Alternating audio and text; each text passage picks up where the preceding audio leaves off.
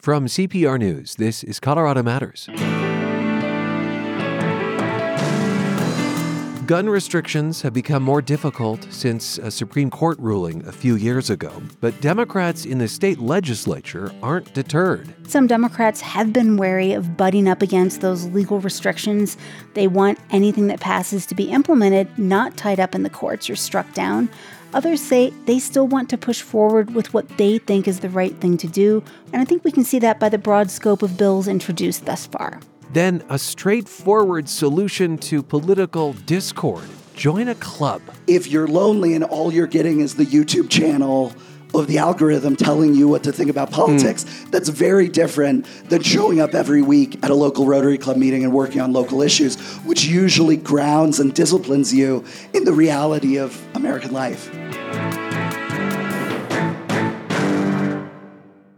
Hi, I'm Marnie Myers, and my husband and I donated his beloved PT Cruiser to Colorado Public Radio. We had a car sitting in our driveway for a number of years because we couldn't find the title. We finally sat in line, got the title, they took the car. It was easy. We chose to donate it for two reasons. One, we wanted the car out of our driveway, and two, we wanted to give it to a good cause. It is really easy to donate your car at cpr.org. This is Colorado Matters from CPR News and KRCC. I'm Ryan Warner. Gun restrictions have gotten harder to make happen after the U.S. Supreme Court ruled that any restrictions must have a pedigree dating back to the country's founding.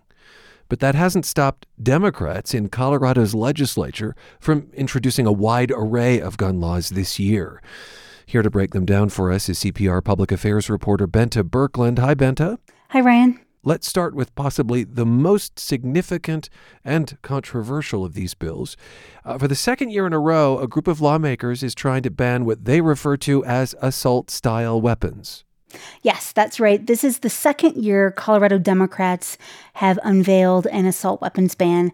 Last year, a bill failed by one vote. Hmm. And essentially, this would ban the sale and transfer of assault weapons. One thing to note unlike some bans in other states, Colorado's proposal would not ban the possession of assault weapons. So people who already own these types of firearms would be allowed to keep them. Democratic Representative Tim Hernandez of Denver is the main sponsor. He was appointed to the legislature a few months ago, so this is his first session. He's a former high school teacher and at age 26, Colorado's youngest state lawmaker. I think it's going to keep our communities safer. It's going to keep my generation that are in schools safer and ultimately prevent mass shootings, which, although I, I, will be the first to admit is a microcosm of gun violence in our country, is a really important way that we have to meet the issue with what our communities are asking us to. Hmm. Okay, so to underscore, it does not ban the current holding of these assault style weapons, but their sale and transfer. Um, Democrats control the legislature, but last session, a similar bill couldn't make it past its first committee. I think that's what you were talking about. You said it failed by one vote. Uh, do you foresee this year's bill having any more success? First, I, I would say this issue is sure to polarize the state house. Republicans are universally opposed to it. They say it's unconstitutional and ineffective. Democrats are also divided. They express varying degrees of support and then also concern about how such a ban would be enforced. Mm. But I do see this proposal having a better chance this session. Two of the Democratic no votes on that committee are no longer on the House Judiciary Committee. This is where the bill will get its first public hearing at the Capitol. Also, Democrats in the House have such a wide majority. So if it does get out of committee, and even if every Republican opposes this bill, Democrats can lose 13 votes and still get it out of that chamber. However, that doesn't mean it's clear sailing through the state Senate, which has narrower committee margins, or that Governor Jared Polis would sign it if it reaches his desk. Well, what else are Democratic lawmakers proposing?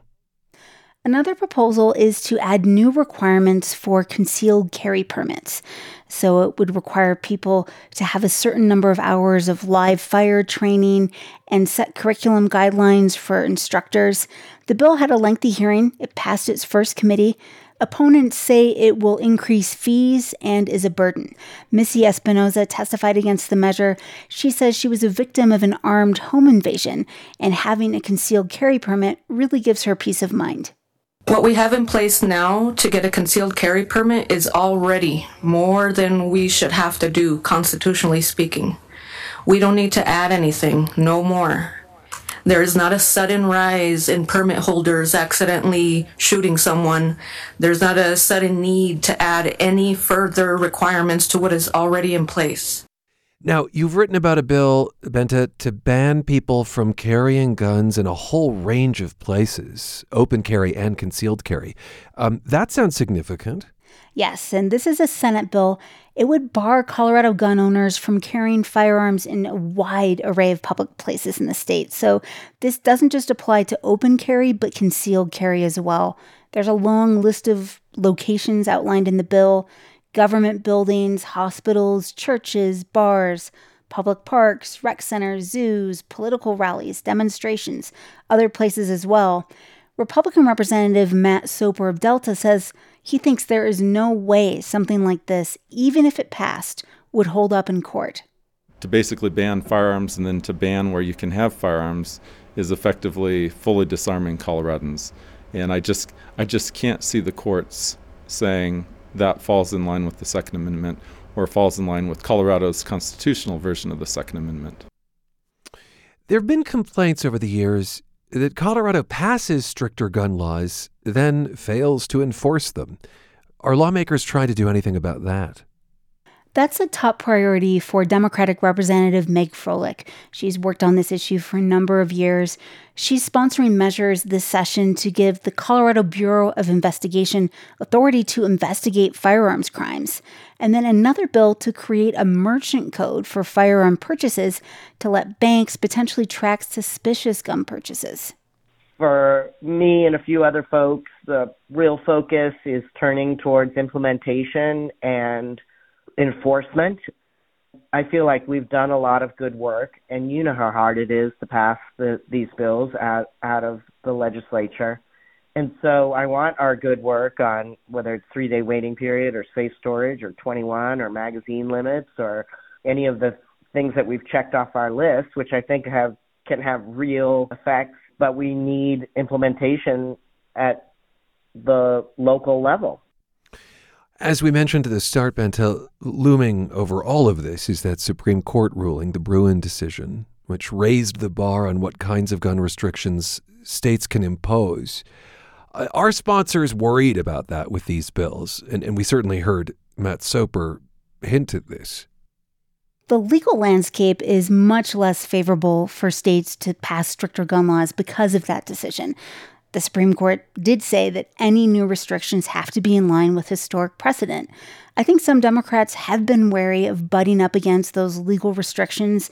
They want anything that passes to be implemented, not tied up in the courts or struck down. Others say they still want to push forward with what they think is the right thing to do, regardless of the decision. And I think we can see that by the broad scope of bills introduced thus far. Oh. I have to imagine any that do pass we'll see immediate legal challenges. I mean, these go into effect, and it's like minutes later, there's a press release in our inboxes that says they filed suit.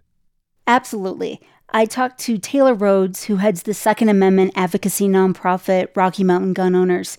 He said he's already lining up money and sponsors to file a lawsuit immediately should some of these proposals pass, such as the concealed carry restrictions and an assault weapons ban.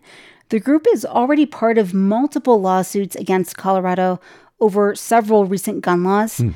including the requirement that people be 21 or older for gun purchases, the state's new three day waiting period for gun purchases, and the ban on constructing or possessing what's known as ghost guns. And these are guns that don't have a serial number on them. Bente, thank you. Thanks for having me.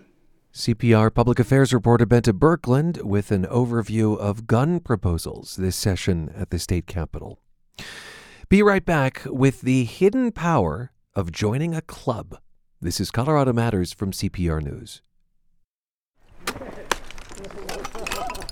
Every winter, ice climbers descend upon a plunging gorge in the Colorado mountains.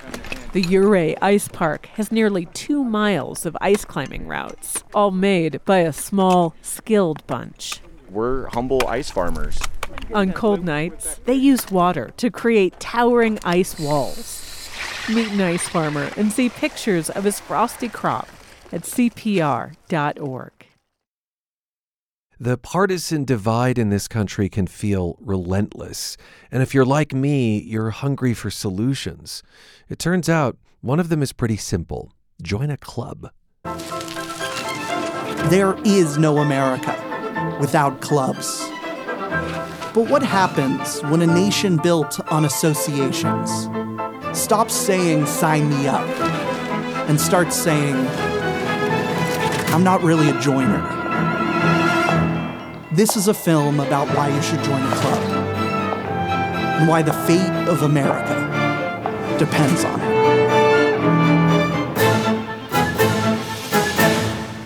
A clip from the new documentary Join or Die. As the title suggests, it isn't just about strengthening democracy through membership. It's about how associating with one another is good for our health. The film is based on the trailblazing career of Harvard political scientist Robert Putnam.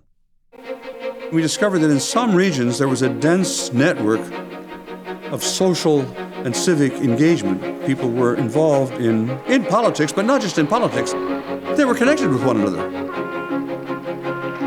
We used a measure of where were people involved in reading groups and singing clubs and football games, things like newspaper readership, measures of social trust, the, the degree to which people trust one another. From these measures, Bob was able to order the regions from least civic to most civic. And when he graphed this new factor against government performance, it was a straight line. Putnam's 2000 book, Bowling Alone, forged fans across the political spectrum. And one of his former students, Pete Davis, co directed this new film, Join or Die. It was part of the most recent Denver Film Festival, and I spoke with Davis beneath the big screen after a showing. Pete, thank you for speaking with me. Yes, happy to be here. As we heard, you opened the film with the idea that the fate of America rests on joining clubs. Yes. But I want to dig a little deeper into how getting together prolongs life, thus, join or die. Yeah. Expound on this idea of expectancy for us. We have a very menacing title.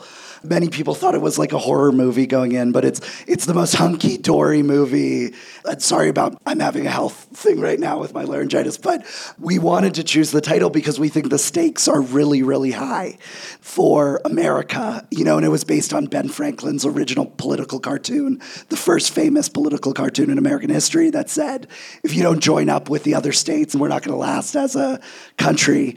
And our message was for the country, you know, if you don't join up in clubs, we're not going to last as a country. But there is a second aspect to this. There is a total connection between joining and your own health. And we touched on it a bit in the movie. You know, Bob mentions joining a club is as good as quitting smoking. Um, so if you want to keep smoking, you know, he often says, if you want to keep smoking, make sure to join a few extra clubs. Um, but there's this amazing researcher, we only had her for 30 seconds in the film, Julianne Holt Lunstad. And she's out of Brigham Young, and she's done all of the health and community studies.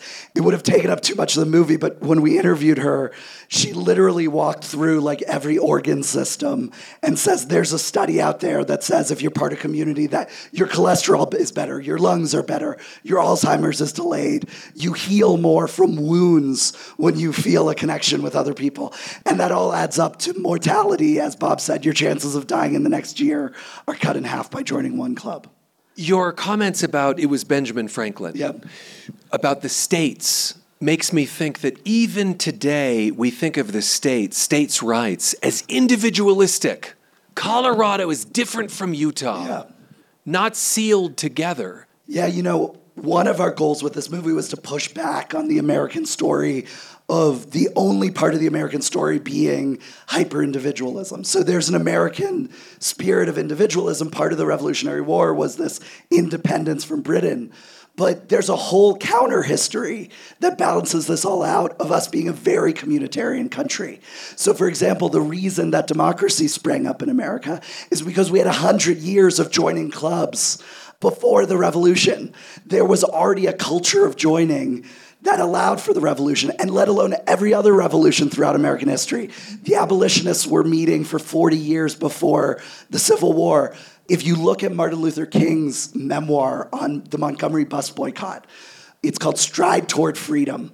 The first chapter is incredibly tedious because it gets exciting later, but the first chapter is so boring because all he does in the first chapter is list off all the clubs in Montgomery that he got to know. There was a bricklayers union that lent them a building. There was a women's organization that was like one of the first women's clubs there. There was a, all of the different churches where he got to know all the pastors. Then there was an organization of all the pastors. Rosa Parks, she's famous for you know, sitting down on the bus at this big sparking moment. But one of our goals with this film is to talk about the other side of Rosa Parks. She was secretary of the Montgomery NAACP for 10 years before she sat down on the bus. It was her club going and her meeting going and running that led her to be one of the civic leaders. And all of those different civic clubs are the reason that when she lit the spark, the tinder was already gathered. So if we want to change right now in this country, it's going to happen in 30 years. You just got to start meeting in club meetings right now. Now. That's one of our messages. So um, it's not going to happen with a silver bullet. We have to start laying the tinder. Okay, it's one thing to join a club, but how active do you have to be in it? Like what what kind of time commitment are we talking about? I, I mean it. In other words, if my You've name appears on the the roster, thing. let me say this. Time is a very interesting thing with time and energy in club life. Obviously, there's something to do with time and the lack of clubs. And, you know, we were really glad to include that Eddie Cloud quote in there where he said, if you're working 40, 50, 60 hours a week, it's hard to go to a school board meeting at the end of the day. So I think weekday shortening, a culture of employers understanding that civic life is part of someone's life. Just like when you have a kid, you get paternity leave. If you say, I got to leave work early to set up for a potluck for my neighborhood, that should be normal because what you're doing is contributing to our country when you're doing that. it's like guard service.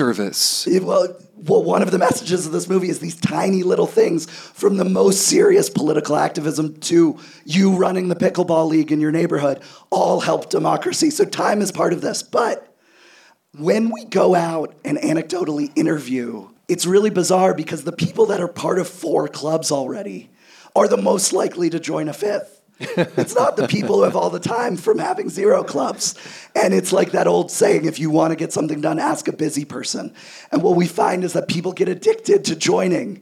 And usually the problem we have in this country is we have kind of a bimodal system where there's a lot of people who say, I'm not really a joiner. And then we have people who are part of five clubs. Um, and so our message for the people that are part of five clubs is keep at it. You're the foundation of our democracy. For people that are on the sidelines, we hope this is a little nudge that the next time your neighbor wants you to come, instead of staying home and watching, you know, Netflix or something, you go out and do it. Pete Davis, I don't like how McCarthyist this sounds. List your memberships. Um, I recently joined a book club in DC, and I was very happy about that. One. Um, I am also part of a housing advocacy organization in Two. this church, and housing is a big part of it. I only have two, but I will tell two stories about our crew. Um, it's very good I joined those just in time for the tour to not be a hypocrite.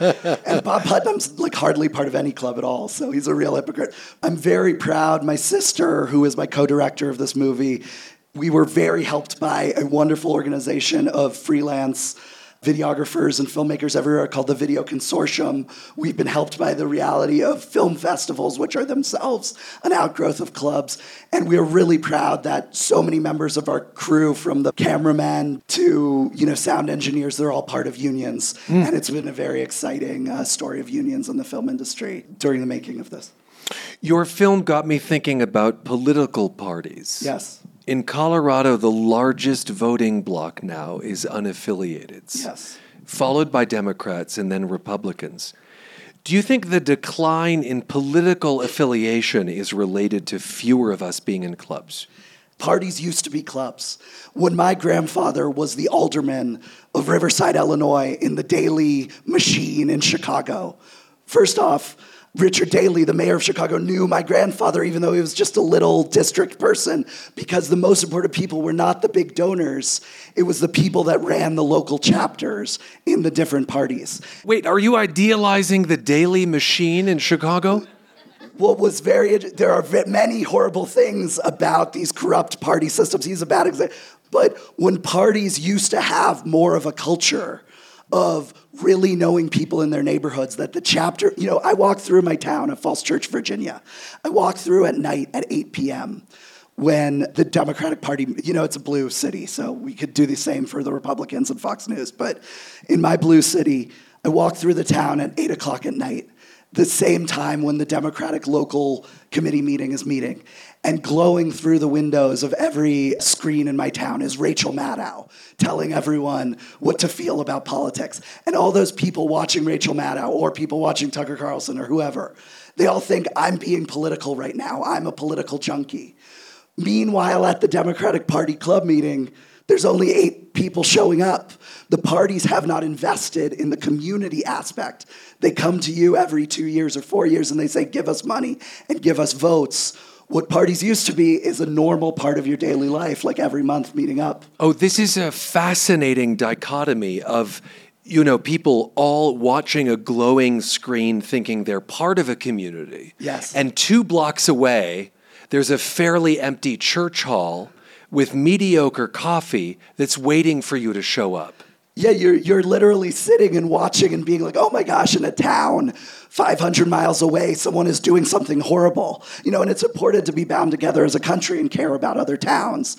But meanwhile, right next door, because we've become so disembedded and motivated through anger, through our screens, we're disinvesting in solving these problems and addressing these problems right next to us. I don't want this to be just a thing for parochialism, but you know we have to care about people all over, but it has to be embodied care. It has to be actually doing it, actually meeting up, putting in the day in day out work. So maybe MAGA is a great club. One thing you notice actually, the types of people that get drawn to extremism in political life, and especially into areas where people are only connecting with people very similar to them instead of people different than them, which is what we need. We need a lot of not just bonding connections, but also bridging connections. Right. It's not that you want a homogeneous club. Yes. Well, you know, homogeneous clubs do civic work. You know, they take care of their own members. But in a multiracial democracy, you also need bridging clubs across class lines, across religious lines, across political lines, across racial lines, across national lines.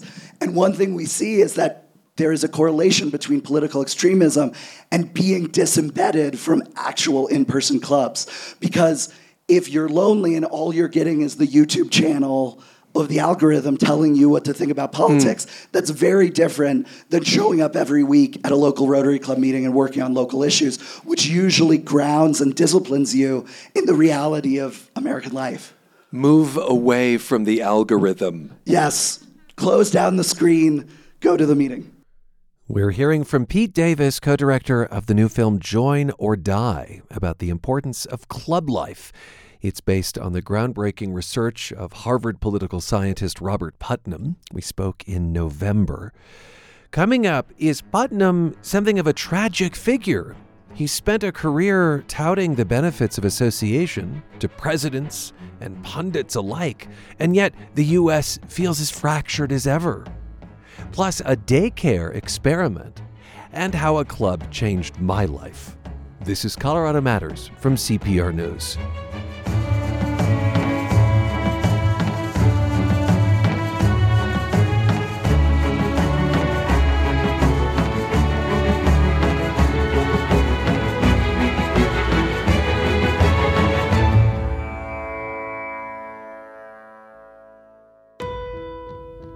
Barney Ford escaped slavery in Virginia in the mid 1800s, taught himself to read and write, and eventually came to Colorado with his wife Julia, seeking a fortune in gold.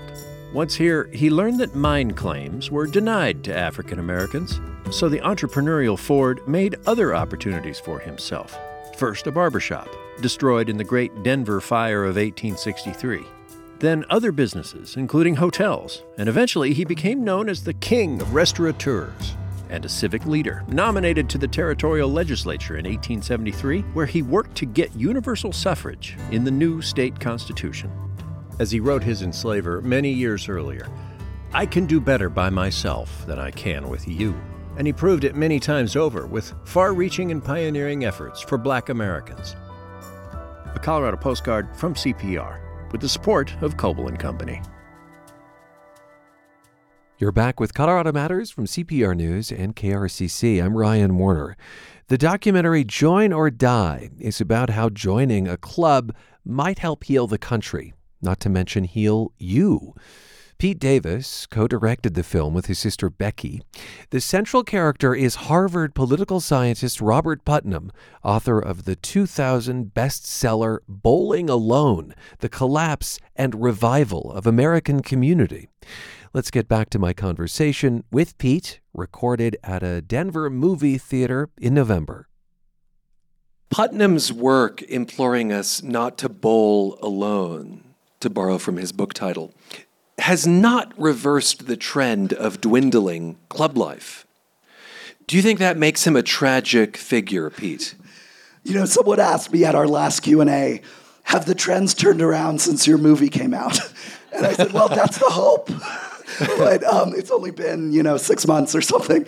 There is the sad story of Bob, which is, you know, he got four presidents in a row and their opponents and millions of people buying Bowling Alone and everyone being assigned this in intro to political science classes to read Bowling Alone and care about this issue. It went viral, but it didn't change. And part of kind of the last area is Bob trying to find that hope of what happened. And Bob speaks to what both Bob believes and what Becky and I believe as directors of this is that the problem with the last communitarian wave, it's called, the last spirit of community that happened in the 90s, was we didn't go deep enough. We thought if you just sprinkle a few more clubs or sprinkle a few more volunteering or be a little nicer to your neighbor, that's going to change the culture of this country.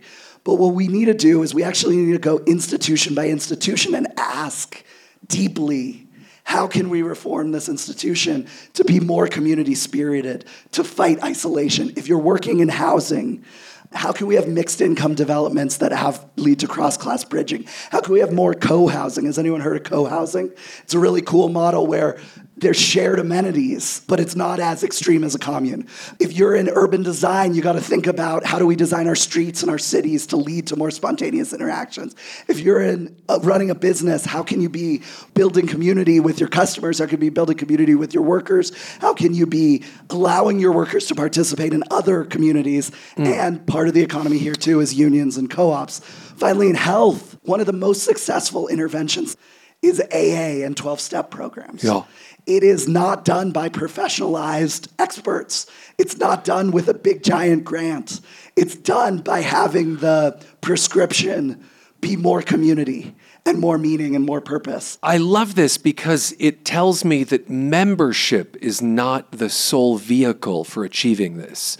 I can look at my role in my profession or my job and ask how it can be more connective. Totally. There's okay. different parts of social capital. There's informal, like when you're friends with your neighbor, that's social capital. What we mostly talked about here is associational life. That's like the technical term for it. Clubs. And then there's institutions that have community spirit in them. Let me give one more example. Um, Mario Small, this researcher at Columbia, sociologist, kind of influenced a bit by Putnam, he did a study where they had a daycare. And being a parent, an early parent of young kids, is really lonely. And it's the time where you can't really join clubs because you got kids running around at home. He did an experiment where they had one kids at a daycare that was the neutral placebo. They had another daycare where they had a party at the beginning of the year for all the parents. And they said, We want you as parents, we're not just gonna take care of your kids during the day. We want you as parents to get to know each other. The kids' outcomes in the latter group ended up diverging from the kids in the former group because their parents were friends with each other because of a party that was thrown at the beginning of the year. And so I just think about all these different ways. That's not a club, that's a daycare deciding to do something differently. Are these inherently capital D Democratic ideas versus capital R Republican ideas?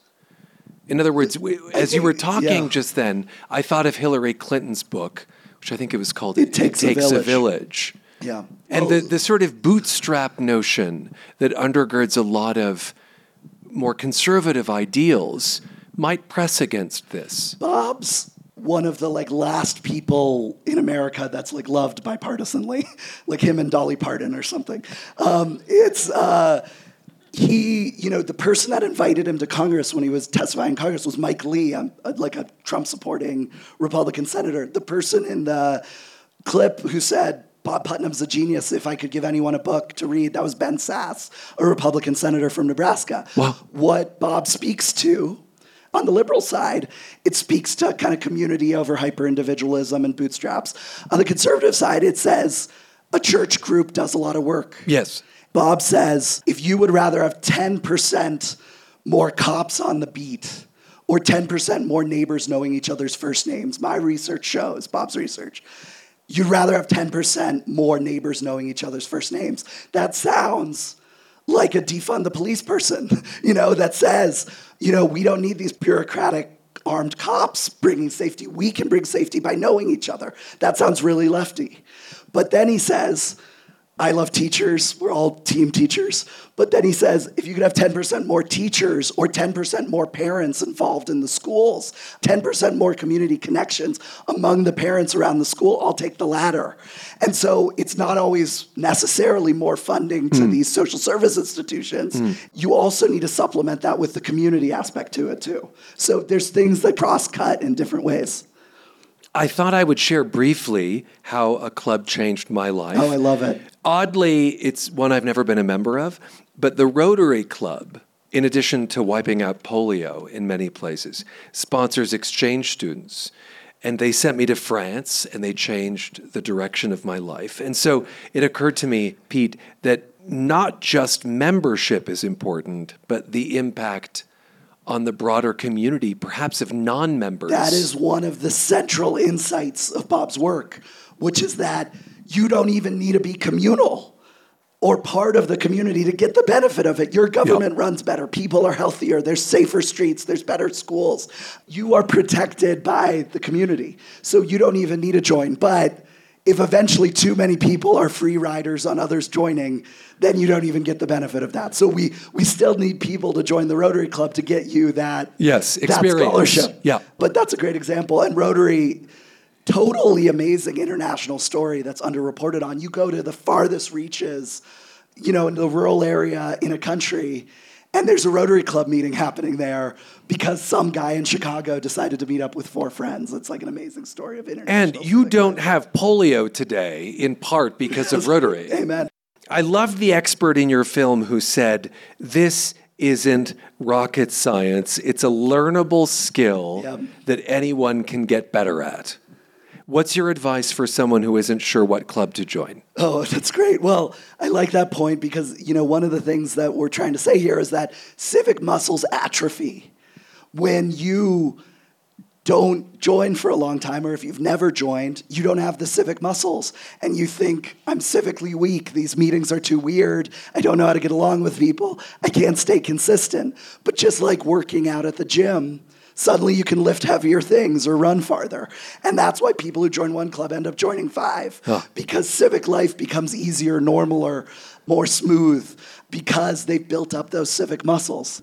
Our whole message is just join and sit through the valley of awkwardness a little bit longer than you usually would. Hmm. Go to the first meeting. If it's awkward, go to the second. Maybe hold out for the third. If it's bad after the third, find a different club. It's okay. You can quit try to just linger a little longer because all the gifts of it are like the further deeper you go in it.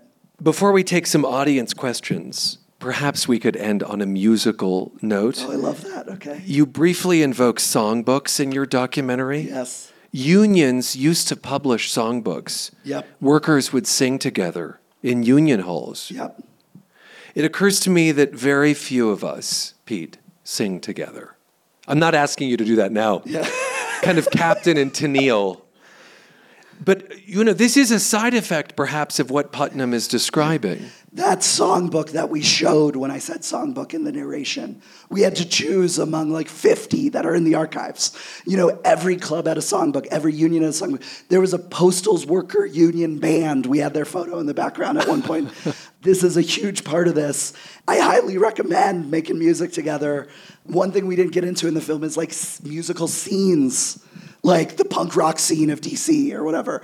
They're kind of like clubs. Ah. Um, like if you see the same 14 folks at the different shows around town, that's kind of like getting at social capital too. If you start becoming friends because of that scene, even though it's not formal. So collective music is one of those like fast way paths to feeling the connection and feeling the purpose. So more clubs should start uh, write songbooks.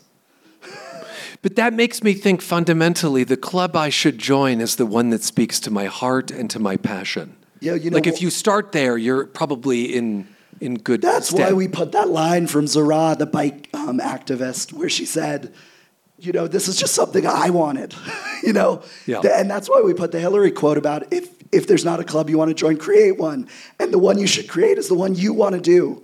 The whole path towards transforming your heart, converting your heart to be more communal spirited, kind of getting us out of this hyper individualist age, is asking ourselves, what are things I want to do, or what are things that I need that could be done together? Sure, there's an app that might give you some semblance of doing it alone. Sure, maybe if you you could do it alone if you really wanted to, but choosing more of those things to do together is the path to this and it doesn't need to be eat your broccoli. One of our goals with this movie is civic life is not eat your broccoli it would mean but shout out to everyone who's doing like hardcore concrete explicit political work too. My recommendation to them is make sure every other meeting is fun. You know if you have a business meeting make sure the next one's a potluck. So or better Yeah. yet do a potluck you know while you're doing the business meeting about the next activist thing Clubs present an opportunity to spend time with people who are different from you, something Harvard political scientist Robert Putnam thinks this country needs more of. His lifelong dedication to this cause is the subject of the film Join or Die. Co director Pete Davis chatted with me after a screening at the Denver Film Festival in November. Now, questions from the moviegoers. My name is Amy Phillips. I live in Thornton, Colorado. I am also a director of a library, so I will say this is a loaded question. Yep. Bob Putnam in Bowling Alone talks about third spaces and libraries as a third space. How do you see them as being important to the community? libraries are one of the heroes of the spirit of this film. Like, you can speak so much better than I can too, but one thing I've read about is that and seen is that libraries are starting to convert themselves a bit into not just being a place to be quiet and read, but be a place to meet up and be a source of community information and community connection. And libraries are stepping up to the challenge of being these third spaces. For those who don't know what third spaces are, it's not your home, it's not your work, it's a place you can meet in community. And we need more. Bars are third spaces, coffee shops are third spaces, libraries are third spaces, parks are third spaces, community pools. If you read Heather McGhee's recent new book about the loss of community pools due to racism and segregation, we need a culture bringing back those. All of those are places where people meet up. They're the infrastructure that undergird these meetings. I'm so glad you invoked pools because the Congress Park pool in my neighborhood strikes me as one of the few places in my neighborhood where there is economic diversity. It's like $2 to get into the pool. Pete. And it, it fills me with goosebumpy joy when I see the complexion of the neighborhood that has come to swim. That is the biggest challenge, you know, probably the biggest challenge in community building right now is how do you have cross class communities? It's very hard to find. There's also been a privatization of community spaces where Soho House says we're building a community, but there's a huge buy in cost of doing it. Um, and so we need more of these spaces that bring everyone in and can have some of these cross class connections. Hey, this is Gordon Matheson from uh, Denver, Colorado. We really need to hear this kind of message right now in America. It's such an angsty time for us. I was watching your film, and the whole time I was kind of thinking about this like rural-urban divide in Yep. in America right now, and I wonder if you could speak a bit more to Yeah. the do you see rural versus urban divides? There are interesting civic histories for super urban spaces and super rural spaces. So, just to talk about rural civic history, the 4 H is a famous rural civic club that started in the peak period. The Grange movement, there's a history of farmers' cooperatives and the Farmers Alliance that started the populist movement in the late 1800s, that led to the progressive movement, that led to the New Deal. Really interesting rural innovation. The Chautauqua Circuit that we mentioned in the movie, these old big tent cities and so many histories of rural education and rural popular clubs coming around to do popular education about farming techniques and bringing some of the ideas of the city to rural areas. So, super interesting history of rural and civics. On bridging, that is the big political divide in America right now. Like people say, oh, we're going to have another civil war where the states divide from each other. But the reddest state in America is like all the cities in those states are blue. And in the bluest state in America, all the rural areas, most of the rural areas are red. There are some exceptions, but that's most of the case. So the divide in our country, some might say, is a rural urban divide. So we need to think up civic creatively. What are ways to bridge this divide? I'll give one example there's this wonderful org that started called the American Exchange Program. And it was started um, by fans of Bob. It takes high school students in one type of school and has them do an exchange with a high school that's very of a different type. And so it would be like a suburban school or a super inner city school or a super rural school or an Appalachian school. And they switch for a week. And these kids report, like, oh my gosh, I think totally differently about America on both sides. It's not just the rich kids going to the poor area or the urban kids go to the rural area and saying, oh, I, I feel things for these people. No, it's not that at all. They're both learning from each other. They're both having fun together. They're not switching at the same time. Like they go to one school and it's the same group of people, and then they all go to the back to the other school. So it's like home welcoming you to each of them. I just think we need more and more examples of that. It's a lovely question. It makes me think of the fact that I grew up in Los Angeles, but in the summer we would go to Waverly, Iowa, where extended family had a farm with a combine and with grain elevators. And it opened my eyes as an urbanite to how others lived. Yep, totally. Next, Derek Frey of Denver raises the issue of youth mental health, and Davis is quick to respond. This is one of the most studied things. I get alerts every time like a new community study comes out. Half of them are youth mental health studies. The Surgeon General who was in the movie just did a report on youth mental health, and he's also doing a report on loneliness and, and isolation. They're totally connected. Another study came out matching all the other studies, which is literally every generation reporting on what was life like when you were 17, all the way to current 17 year olds. And it tried to avoid the nostalgic glow by asking really specific, concrete questions like, did you hang out with friends at the movies? Did you have a girlfriend? Did or you know a partner or a boyfriend? Or did you um, go on adventures without adult supervision? It's literally every generation is less, less, less, less, and then huge drop off in the post cell phone generation. And then the final kicker was did you feel isolated and lonely? And it was just up, up, up, up, up every subsequent generation with a huge jump in the current generation. Yeah, I think eventually the chickens are coming over the roost of the bowling alone phenomenon because the people that are hurt most by this are the kids.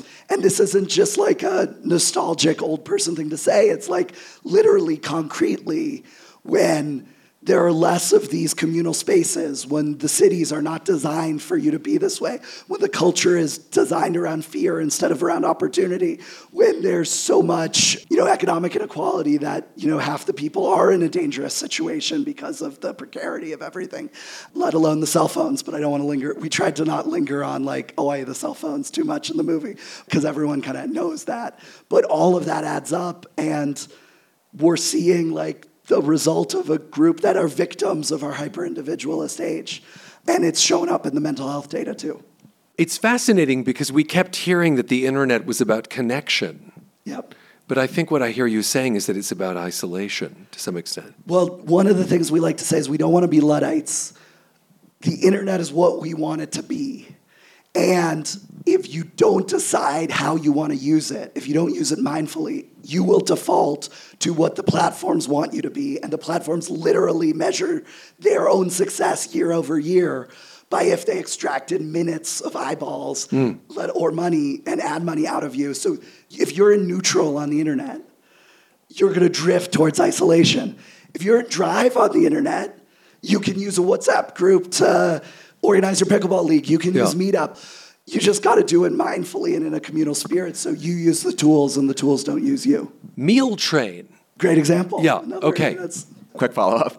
Over the last year or two, there's been a lot of conversation that there was throughout the intense COVID years about coming to this community. And so I'm wondering if is there data showing that that was not just like a temporary bubble of we're going to come out of COVID and we're going to want to gather, but we're actually doing it better now? There are people actively studying this now. Like I've seen the grants go out uh, through our time following this. Is the COVID comeback happening in social capital? What we're seeing anecdotally on the road talking to people is clubs already in trouble, already graying, already losing membership, moving to Zoom for six months. People get Zoom fatigue, and then they start quitting, and they're never coming back. Not all clubs, but many clubs. It's like a restaurant. You you know, if you shut down for two years, it's hard to like just turn the lights back on. Like things go away, people had to move on, and that's what's happening with clubs. And some clubs, the saddest tragedy is some people say, "Oh, Zoom was easier. Why don't we just keep zooming?" But that's going to eventually lead to no one being part of it anymore either. Um, and so one of the reasons we're really going hard on touring this film is like this is the exact moment where we're probably going to crater out at the bottom of like club life because the pandemic was the final death blow. Can I actually share a, a very like 30 second poem of how I think about this? It's Wendell Berry's February 2nd, 1968. In the dark of the moon, in flying snow, in the dead of winter, war spreading, families dying, the world in danger. I walk the rocky hillside, sowing clover. I walk the rocky hillside, sowing clover. In community right now, we're on a rocky hillside, and all the symptoms of that are happening. And what we need you to do is sow clover. JD Higginbotham. I'm uh, from Lakewood, Colorado. JD. and uh, Pete, I enjoyed the film.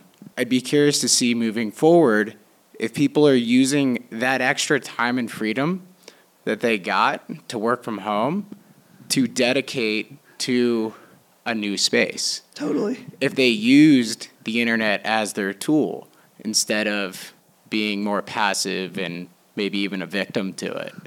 It's something that I'm very interested in seeing what happens with. And if you could take maybe those meetings that were in person, went to Zoom and died, but if you had meetings that people otherwise wouldn't have met and then started in Zoom Totally. and moved into person Amen. before it got fatigued. Exactly, exactly. You know, Bob had, I remember when I was first reading Bowling Alone, Bob had this like sad stat where he was asking, would you rather have dinner with your neighbors or your coworkers? And he was using it to illustrate the decline of neighboring because coworkers finally passed neighbors. It used to be neighbors and then it became coworkers and he was saying, well, that's a sign we're disconnecting from our neighbors that people want to like hang out with their coworkers after work. Now we don't even have coworkers for many people, for many people in laptop jobs. And so he couldn't even anticipate that going away. He was citing that as like the last frontier of community. And now that's gone. But you pointed to the exact thing we can take from it, which is we do know from Bob's research that commuting hurt community. So, with that extra time, especially with commuting, with maybe being able to run out for lunch in your town that you live in, could that be an opportunity that we can seize for community making? And to not lose the community benefits of work, can we think up new ways of doing things at work, which everyone's having a convo with in America? Like, should it be highly intensive community bonding in like quarterly retreats at an office, but then you're on Zoom the rest of the time? All of that is social capital theory. It's all about how do we build connections in a place to get the benefits of those connections. And so, a lot of opportunity for civic innovation here. Before we go, how often do you fight against the feeling it's too late?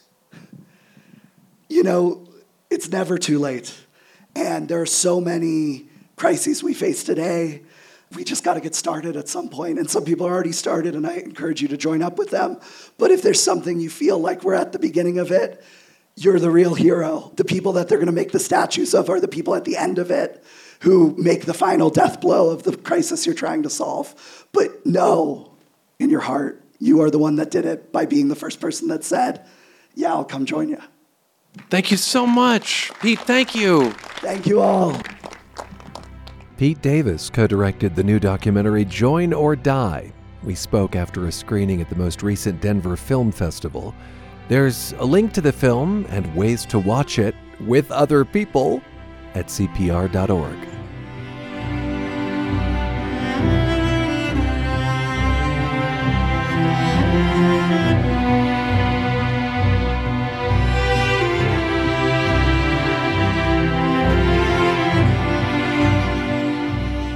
And that is our show for today, with thanks to the Colorado Matters Club. Tyler Bender, Carl Bielek, Anthony Cotton, Pete Kramer, Molly Cruz, Andrea Dukakis, Rachel Estabrook, Michelle Fulcher, Matt Hers, Tom Hess, Michael Hughes, Chris Ketchum, Pedro Lumbraño, Shane Rumsey, Chandra Thomas Whitfield. And I'm Ryan Warner at CPR News and KRCC.